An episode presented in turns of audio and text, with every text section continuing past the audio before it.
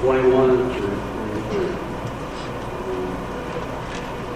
When I think about this passage, it convicts me when I wake Herb up. tilted that microphone up. Do you see it? and I don't remember what It's not pointed. the stone uh, that dragged outside of the city and pelted with a bunch of rocks by a bunch of people.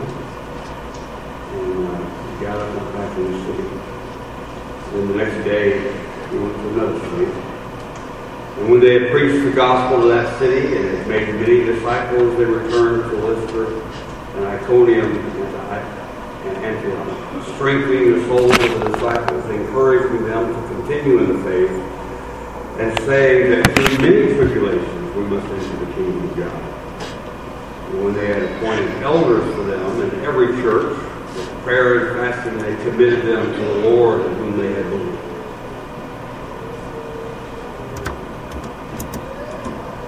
Good morning, church. If you're visiting with us today, thank you so much for coming our way, and we'd like to uh, ask that you will stay around a few moments after our services so that we might get to know you a little better. And thank you for uh, being here today. I understand that this is uh, Thanksgiving week, and many of you are visiting family, and we do thank you for being with us. Also want to thank all those who, who came up uh, to the building uh, yesterday. I think we counted in the picture about somewhere in the mid 60s. So that was a great number. So we want to thank you for doing that. Also, uh, due to inclement weather on Wednesday, we were not able to have services. And so that was normally when we pick up the, those items to be fixed for Saturday. And so we had to change that to Thursday, and many of you came and picked those up. And we thank you for doing that and for fixing those items. And I know the many plates that were fixed uh, really benefited those who they were delivered to. I know those of us who were able to spend time together, serving in that way, was a benefit uh, to us as well. So thank you so much for that. I want to encourage you, if you're tra- traveling this week, to be as safe as possible and to uh, remember all the things that we are thankful for. I also want to remind you and invite you, if you're going to be here this Wednesday night, we will not have Bible classes. We will all meet here in the auditorium. And we're going to do something a little different than we normally do. We normally have a, a couple of speakers, uh, one or two, but this time we're asking about four or five guys, and all we've asked them to do to give us three minutes of Thanksgiving wisdom. So we're going to sing some songs, and we're going to hear uh, some wisdom from these men. And I know that uh, you will be blessed as a result of being here. So if you're going to be in town this week, we want to encourage you to be here this Wednesday night at 7 p.m. Michael, thank you for your passion, challenge. You know, I, I was thinking as Michael was challenging us that maybe you've seen the commercial. Um, it, it's about ordering contacts for, for whatever reason. Uh, but in that commercial, there's something that catches my eye. Uh, the lady, she's frantic. Uh, she has her computer open to her calendar. All around the room, there are post-it notes with, with things on there, items that she has to do. And, and she's thinking about contacts. When am I going to order my contacts? And then it looks down to the calendar on her desk, and it is absolutely full. And she thinks, where am I going to order this? Oh, I can't do it this day. I, have to take the cat to masseuse. And then the whole purpose of the of the commercial is that don't worry about planning it, just order online. Isn't that the way? And I don't know about you, but I'm guilty of sometimes walking in this building with 10 million things on my mind and not sometimes forgetting the very reason we're here. So, Michael, thank you for that challenge. Today's lesson is going to be a little bit different than normal. Uh, about- what, about what I mean by that is uh, this lesson is primarily uh, one of educational purposes. As we think about leaders, and primarily we're thinking about elders of the church. And we want to look at those qualifications in Scripture, what uh, the New Testament chur- church did in order to choose men to become elders. Now we know leadership is important. I mean, whether it's a nation, whether it's a business, whether it's a sports team, whether it's a school, whether it's a church, leadership is absolutely important for that organization. We've seen presidents over the years who have lied about certain things. even committed acts of adultery and lied about it. We have seen presidents lie about other things and, and later get caught? But we've also seen men who have stood under the pressure of that position. We've seen businessmen in the entertainment world over the last few years, Uh, in, in other aspects. We've seen coaches who have done things and taken advantage of the people they were put in charge of and done things contrary to that business, that school, or that team. We've also seen over the years men in leadership positions in the church do things contrary to the standard of that particular church and its beliefs, and therefore have to step down. So we've seen over the years both good leadership and not so good leadership, but it has shown us the importance of leadership. And so this morning we're going to look back in Scripture.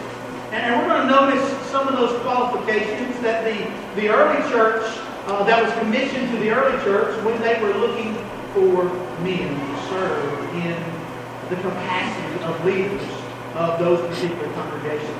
To see what kind of men they looked for, what qualified them, what their responsibility to that congregation was, and what the congregation's responsibility was to them. When we look at these scriptures, we will then also apply them to us. That as we think about names to put in the box out here over the next week, I want you to think and pray about these qualifications. I want you to think about the men in this congregation who meet these qualifications. Pray about them. And write it down on the paper, sign it, put it in the box. Whether today, Wednesday night, next Sunday, or if you want to come by, as First said, every week to the office. But keep in mind, Thursday and Friday office will be closed. I do also hope that as we look at these qualifications, and at the end of the lesson, I want us to look at our responsibility. And I hope that that will be motivation toward us as we think about men to lead us, but also as we live our lives so that their jobs might be easier. So I want us to first of all turn to a couple of passages of Scripture. First of all, turn to 1 Timothy chapter 3. 1 Timothy chapter 3. Now, we'll also notice as we look at some of these passages of Scripture that it's obvious that God, when He decided to have people lead the congregations, that He mentioned elders, the plurality of men. We, I think about passages of Scripture like Acts chapter 20 and verse 17. When Paul was in Miletus, he sent to Ephesus and called to him the elders, plural, of the church. And that's kind of what God had in mind, that a plurality of men would lead the congregation. But I also want us to notice some terms in Scripture. Uh, some Greek terms and what they mean in English. First of all, we'll have the Greek word president. Uh, most times this is translated elder in Scripture, like we saw in Acts chapter 20 and verse 17. And then the next couple words are found, and we'll read this in a minute, in Acts chapter 20 and verse 28. Uh, that's the Greek word episkopos, which is translated overseer, or like in the New King James Version in 1 Timothy 3, is translated bishop. It, also, in that particular time, could uh, refer to an individual that served in the capacity of like a uh, superintendent. And so we have uh, that idea of what a leader is. And then we have the Greek word poimen. That is translated in the English word shepherd. And that idea of overseer and shepherd is found in Acts chapter 20 verse 28. Therefore take heed to yourselves and to all the flock among which the Holy Spirit has made you overseers, episkopos, are and shepherds, to shepherd, to poimen, the church of God, which he purchased with his own blood. I want us to notice in two passages of Scripture here, uh, in 1 Timothy chapter 3 and also in Titus chapter 1. And I want us to notice the qualifications that Paul lists to these two men that they are to look for and, uh, and men that fall under these qualifications. 1 Timothy chapter 3, Paul writes, This is a faithful saying. This is trust, a trustworthy saying If a man desires or aspires to the position of a bishop or an elder or an overseer, he desires a good work. A bishop then must be blameless, the husband of one wife, temperate, sober-minded, of good behavior, hospitable, able to teach, not given to wine, not violent, not greedy for money, but gentle, not quarrelsome, not covetous. One who rules his house well, his children in submission with all reverence. For if a man does not know how to rule his own house, how will he take care sure of the church of God? Not a novice, lest being puffed up with pride, he fall into the same condemnation of the devil. Moreover, he must have a good testimony among those who are on the, who are on the outside, lest he fall in fall into reproach and the snare of the devil. Also, Titus chapter 1. Titus chapter 1, beginning in verse 5. Paul says, For this reason I left you in Crete, that you should set in order the things that are lacking, and appoint elders in every city, as I commanded you.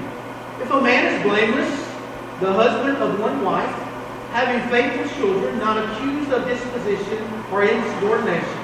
For a bishop must be blameless as a steward of God, not self-willed, not quick-tempered, not given to wine, not violent, not greedy for money, but hospitable, a lover of what is good, sober-minded, just, holy, self-controlled, holding fast the faithful word as he has been taught, that he may be able to, uh, by sound doctrine, both to exhort and convict those who contradict. And so I want us to look at uh, these qualifications. It's interesting that several individuals that I read listed some, listed some of them as a positive list, and then listed some as a negative list, and then they're listed some as a special list.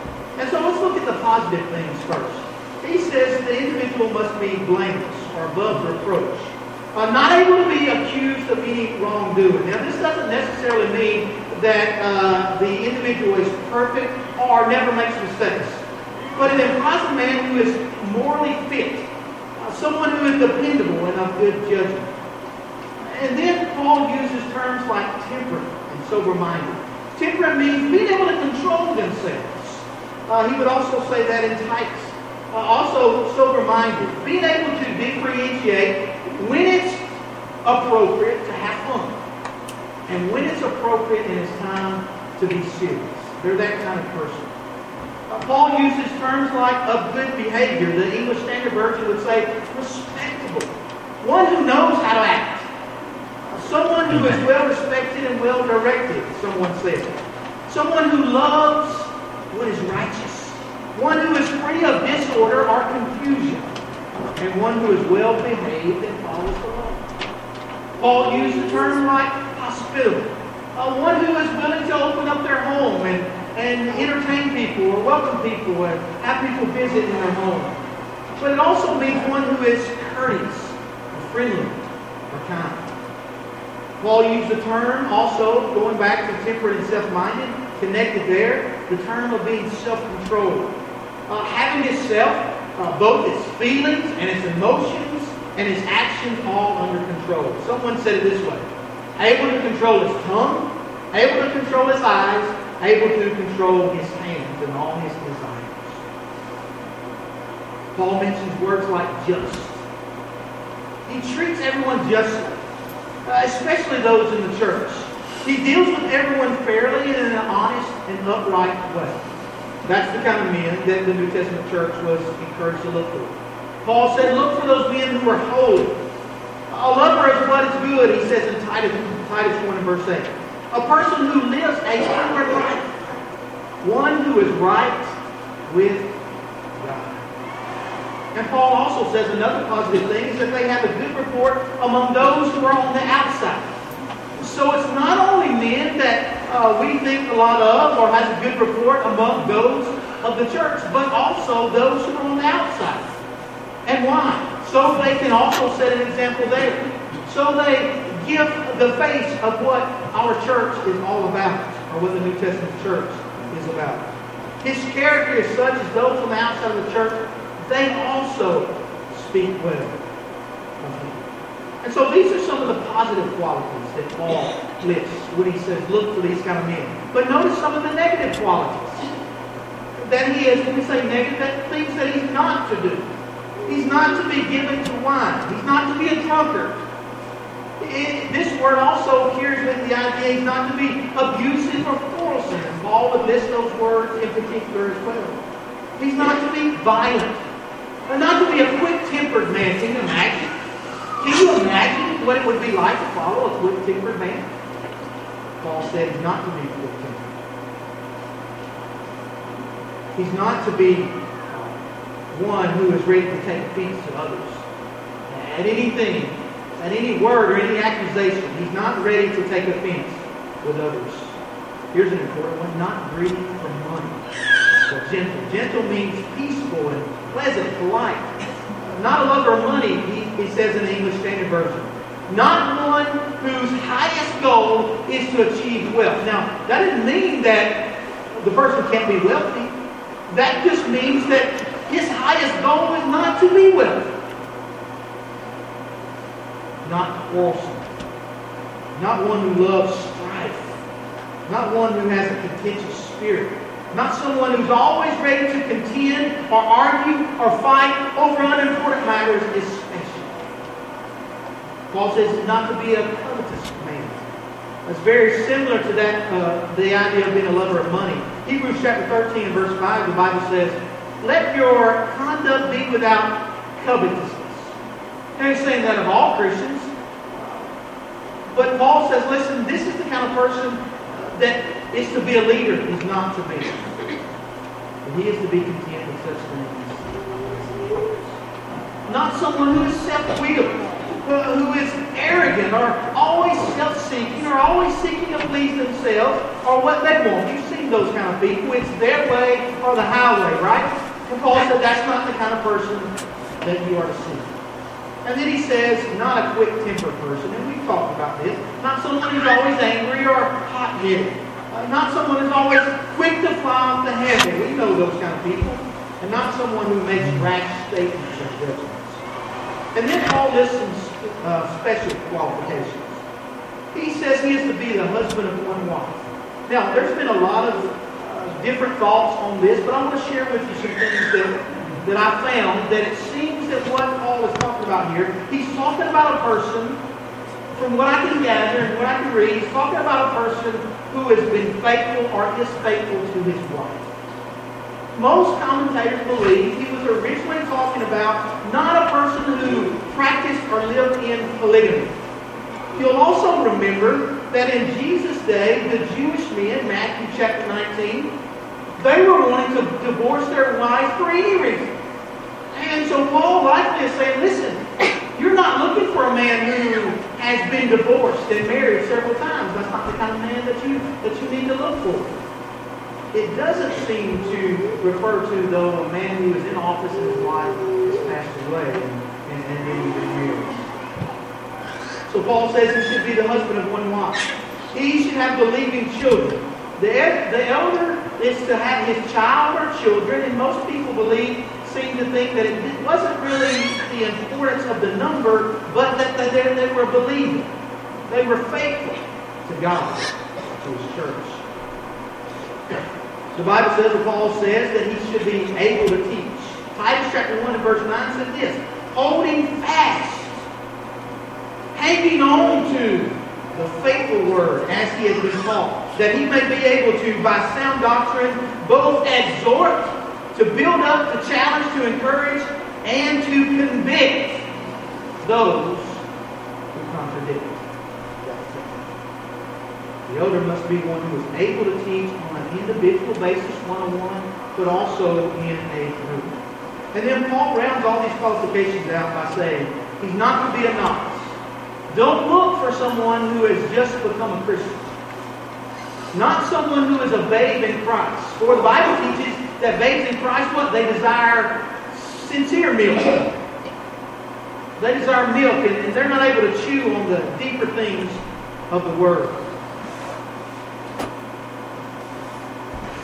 Says, so that they will not become puffed up with pride because of their weaknesses. So Paul encourages Timothy and Titus. when you're looking for men, look for men that fall under these categories. They meet these criteria. Someone also said that there's some of those that they need to possess now, and some of them, they're growing, they're developing. It doesn't mean they have them fully grasped, but they're working on it. They're those kind of men. Those are the kind that we should look for. Turn over in your Bibles to the book of Acts, chapter 20. Acts chapter 20, and then we're going to go to 1 Peter chapter 5. And I want us to notice here the responsibilities of the elders. Acts chapter 20, beginning in verse 27. And we'll notice here some of their responsibilities, both in Acts chapter 20 and 1 Peter chapter 5. In Acts chapter 20, beginning in verse 27, the Bible says, Therefore take heed to yourselves and to the flock, among which the Holy Spirit has made you overseers, to shepherd the church of God, which he has purchased with his own blood. The church is important, by the way. For I know that uh, know this, that after my departure, savage wolves will come in among you, not sparing the flock. That's the church. Also from among yourselves, men will rise up speaking perverse things to draw away the disciples after themselves. Therefore, watch and remember that for three years I did not cease to warn everyone night and day with tears. So now, brethren, I commend you to God and to the word of his grace, which is able to build you up and give you as an inheritance among all those who are sanctified. I have coveted, I have coveted no one's silver or gold or apparel. Yes, you yourselves know that these hands have provided for my necessities and for those who were with me. I have shown you in every way by laboring like this that you must support the weak. And remember the words of the Lord Jesus that he said, it is more blessed to give than to receive. And here we find where Paul urges elders to pay attention to their own spiritual lives. Do you realize that a lot of times when you're leading a group of people in a spiritual way, that it's very easy to focus so much on their spiritual lives and conditions and forget your own. And Paul says, listen, take heed. You pay attention to your own spiritual lives and spiritual condition as well as that of the flock, the church that you're leading. Only as faithful as the elders are, and they expect those in the church to do the same. So when we're thinking about an elder, it needs to be one who is mindful of their own spiritual condition, as well as those around them. Because the church will never arise above the church. In whatever capacity that be, the church will never rise above its leaders. And number one on that list is spiritual. Paul says for the elders that they need to oversee and shepherd the flock. As overseers, they are to keep watch to make sure things are done right. Verse 31, he says, Therefore watch and remember that for three years I did not cease to warn everyone night and day with tears. He was concerned about the church, and that's what an elder should do. Verse 35, he said, I've shown you in every way by laboring like this that you must support the weak. So the elders are charged to support those who are weaker. As shepherds, they are to shepherd the church by making sure they are fed and nourished the Word of God. You see, the elders have a right to ask me or any other preacher to preach on certain things. They have a right to make sure in our Bible classes that certain things are being taught and being covered. Because they're charged with making sure the flock, the church, is fed the Word of God. Verse 29 of Acts chapter 20, he says, For I know this, that after my departure, savage wolves will come in among you, not sparing flock. Paul was concerned, and he charged the elders, You watch out for those who will come in and tear up Verse 30 says, Also from among yourselves men will rise up, speaking perverse things, and draw, seeking to draw away disciples after themselves. And Paul charged the elders, Watch out for those. Watch out for the flock. Turn over to 1 Peter chapter 5. 1 Peter chapter 5. And I want us to notice quickly here what else Paul says, or, or Peter says, the responsibility of the elders. First Peter chapter 5, beginning in verse 1. The elders who are among you I exhort. I am a fellow elder and a witness of the suffering of Christ, and also a partaker of the agony that will be revealed. Shepherd the flock of God which is among you, serving as overseers, not by compulsion, but willingly, not for dishonest gain, but eagerly, nor as being lords over those entrusted to you, but being examples of the flock. And when the chief shepherd appears, you will receive the crown of glory that does not fade away.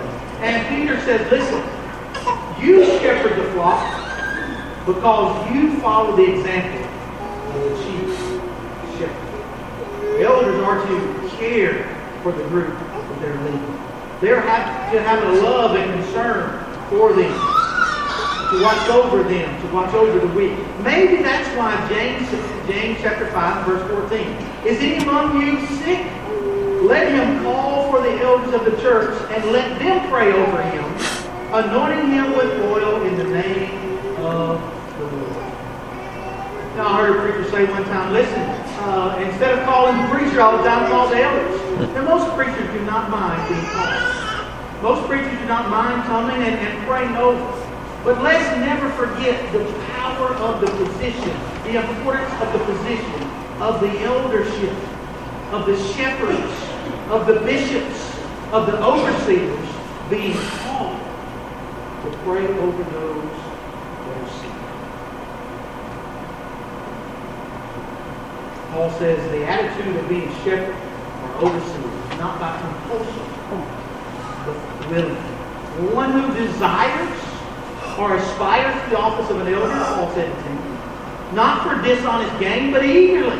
Someone who eagerly wants to be that kind of leader, but realizes also the importance of it, the challenge of it. Because Peter says, not one that would lord it over them. Do you remember what Jesus said in Matthew chapter 20? He called the disciples to himself and he said this, You know that the rulers of the Gentiles, they lord it over them. And those who are great exercise authority over them, yet it shall not be so among you. But whoever desires to become great among you, let him be your Listen, I've seen our elders serve food. I've seen them work around this building and serve in a many different ways. And when they do that, they're saying, listen, this is an important event. This is an important activity. Serving is something we want the congregation to do and be a part of. And when they serve by action, they're setting an example. And Peter says, we are to follow that example. They set an example by the way they live and the way they conduct themselves. In Hebrews chapter 13 and verse 7, I want to share with you a couple of scriptures here, verses here. Remember those who rule over you, who have spoken the word of God to you, whose faith follow, considering the outcome of their conduct. Obey those who rule over you and be submissive, for, for they watch out for your souls as those who must give an account. Let them do so with joy and not with grief, for that would be unprofitable for you. The elders have authority to do whatever is necessary to perform the work or works of the church and its functions, the functions that they have been given.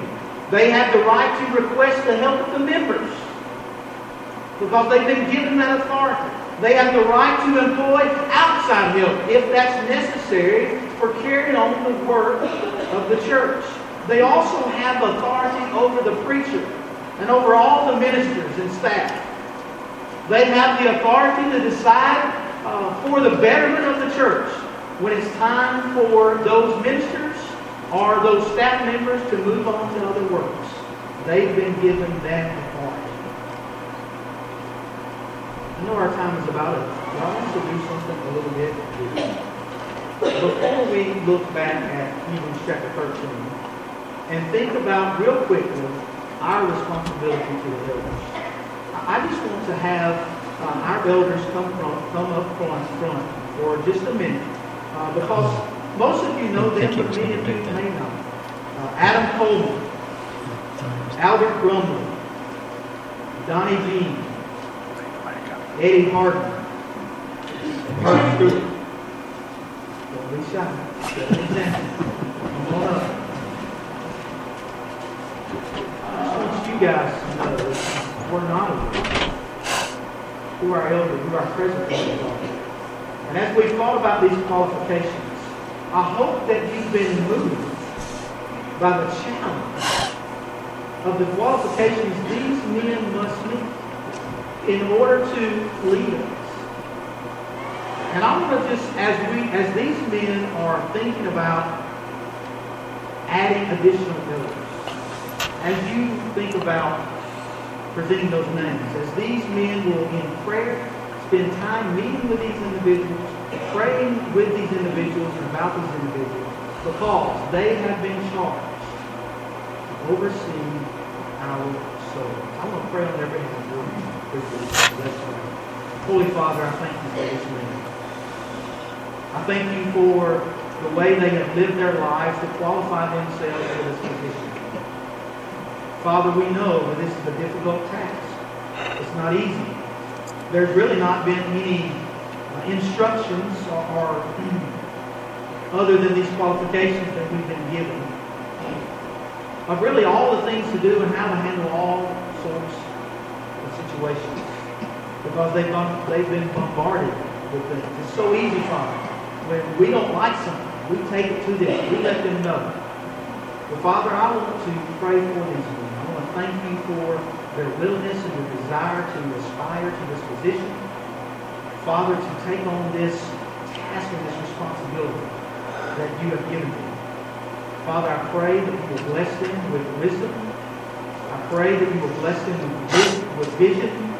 I pray that as they study the scriptures, that they will continue to grow in knowledge of you and of your word and of our Savior Jesus Christ.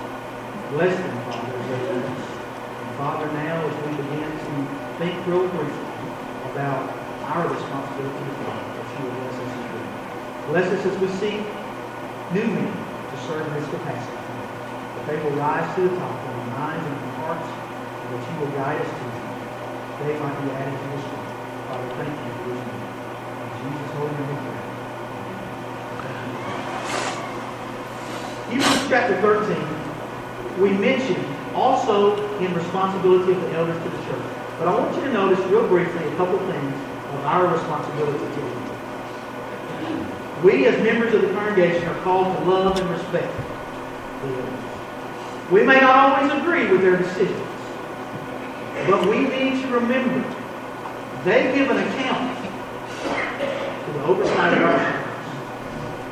And so we need to love and respect them as well as their position, their discernment, and their willingness to take on the challenge to look out for us. We also, as followers of their instructions and their examples, we're followers of them because they will give an account of how they watched out for our souls. Can you imagine that responsibility? Yeah.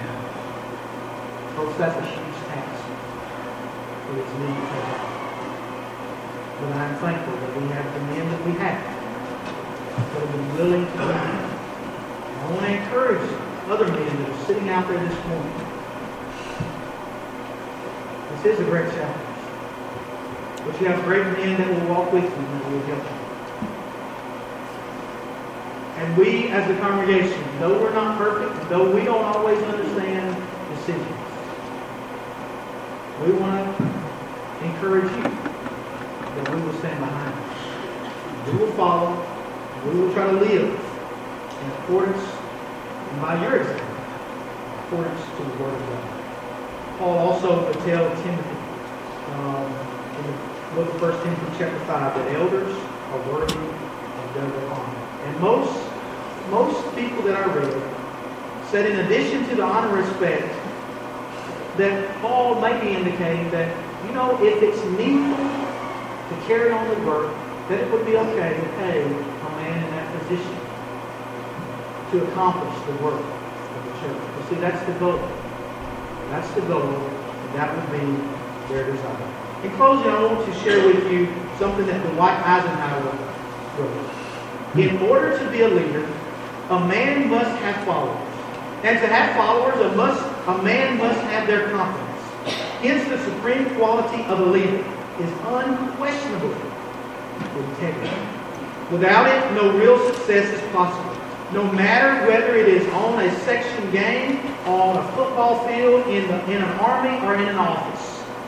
If a man's associates find him guilty of phoniness, if they find that he lacks forthright integrity, he will fail. His teachings and his actions must square with each other. The first great need, therefore, is integrity and. So our challenge is, as we think about these types of men, we will think about those who fall under the qualifications that Paul lists in 1 Timothy chapter 3, Titus chapter 1, and the responsibilities of them and for ourselves found in 1 Peter chapter 5 and Hebrews chapter 13. Let us read these this week. Meditate on them, think on them, pray over them. Think about men who would fall under these qualifications. Let's pray about that and add that to that box so that our elders, our president, can be able to go along the process. Pray about that this week. What a challenge that we have. What a challenge that lies before us. Today, if you're not a Christian, it's our prayer that outside of Jesus Christ, there's no home in heaven. And that you will give your life to Jesus. So that your name will be written in the Lamb's Book of Life, and life will be to the church. Have you done that today? It's our prayer that you will That you will humble yourself and be buried with Christ in baptism to rise in the newness of life. Maybe you're here today. Maybe you're you're taking time out of your week to be thankful for things. Maybe you're visiting with family. Maybe you have some great, great pains, and some great, great sorrow that you're dealing with. If you're not a member of this church, we want you to know. Maybe you grew up in this church and you're here. We want you to know we still are a part of the family and a part of your family, and you're a part of our family. Whatever your need is this morning, we want to help you We want to pray with you. We want to walk with you in Whatever your need is to the Lord today, maybe you can respond to His disposition.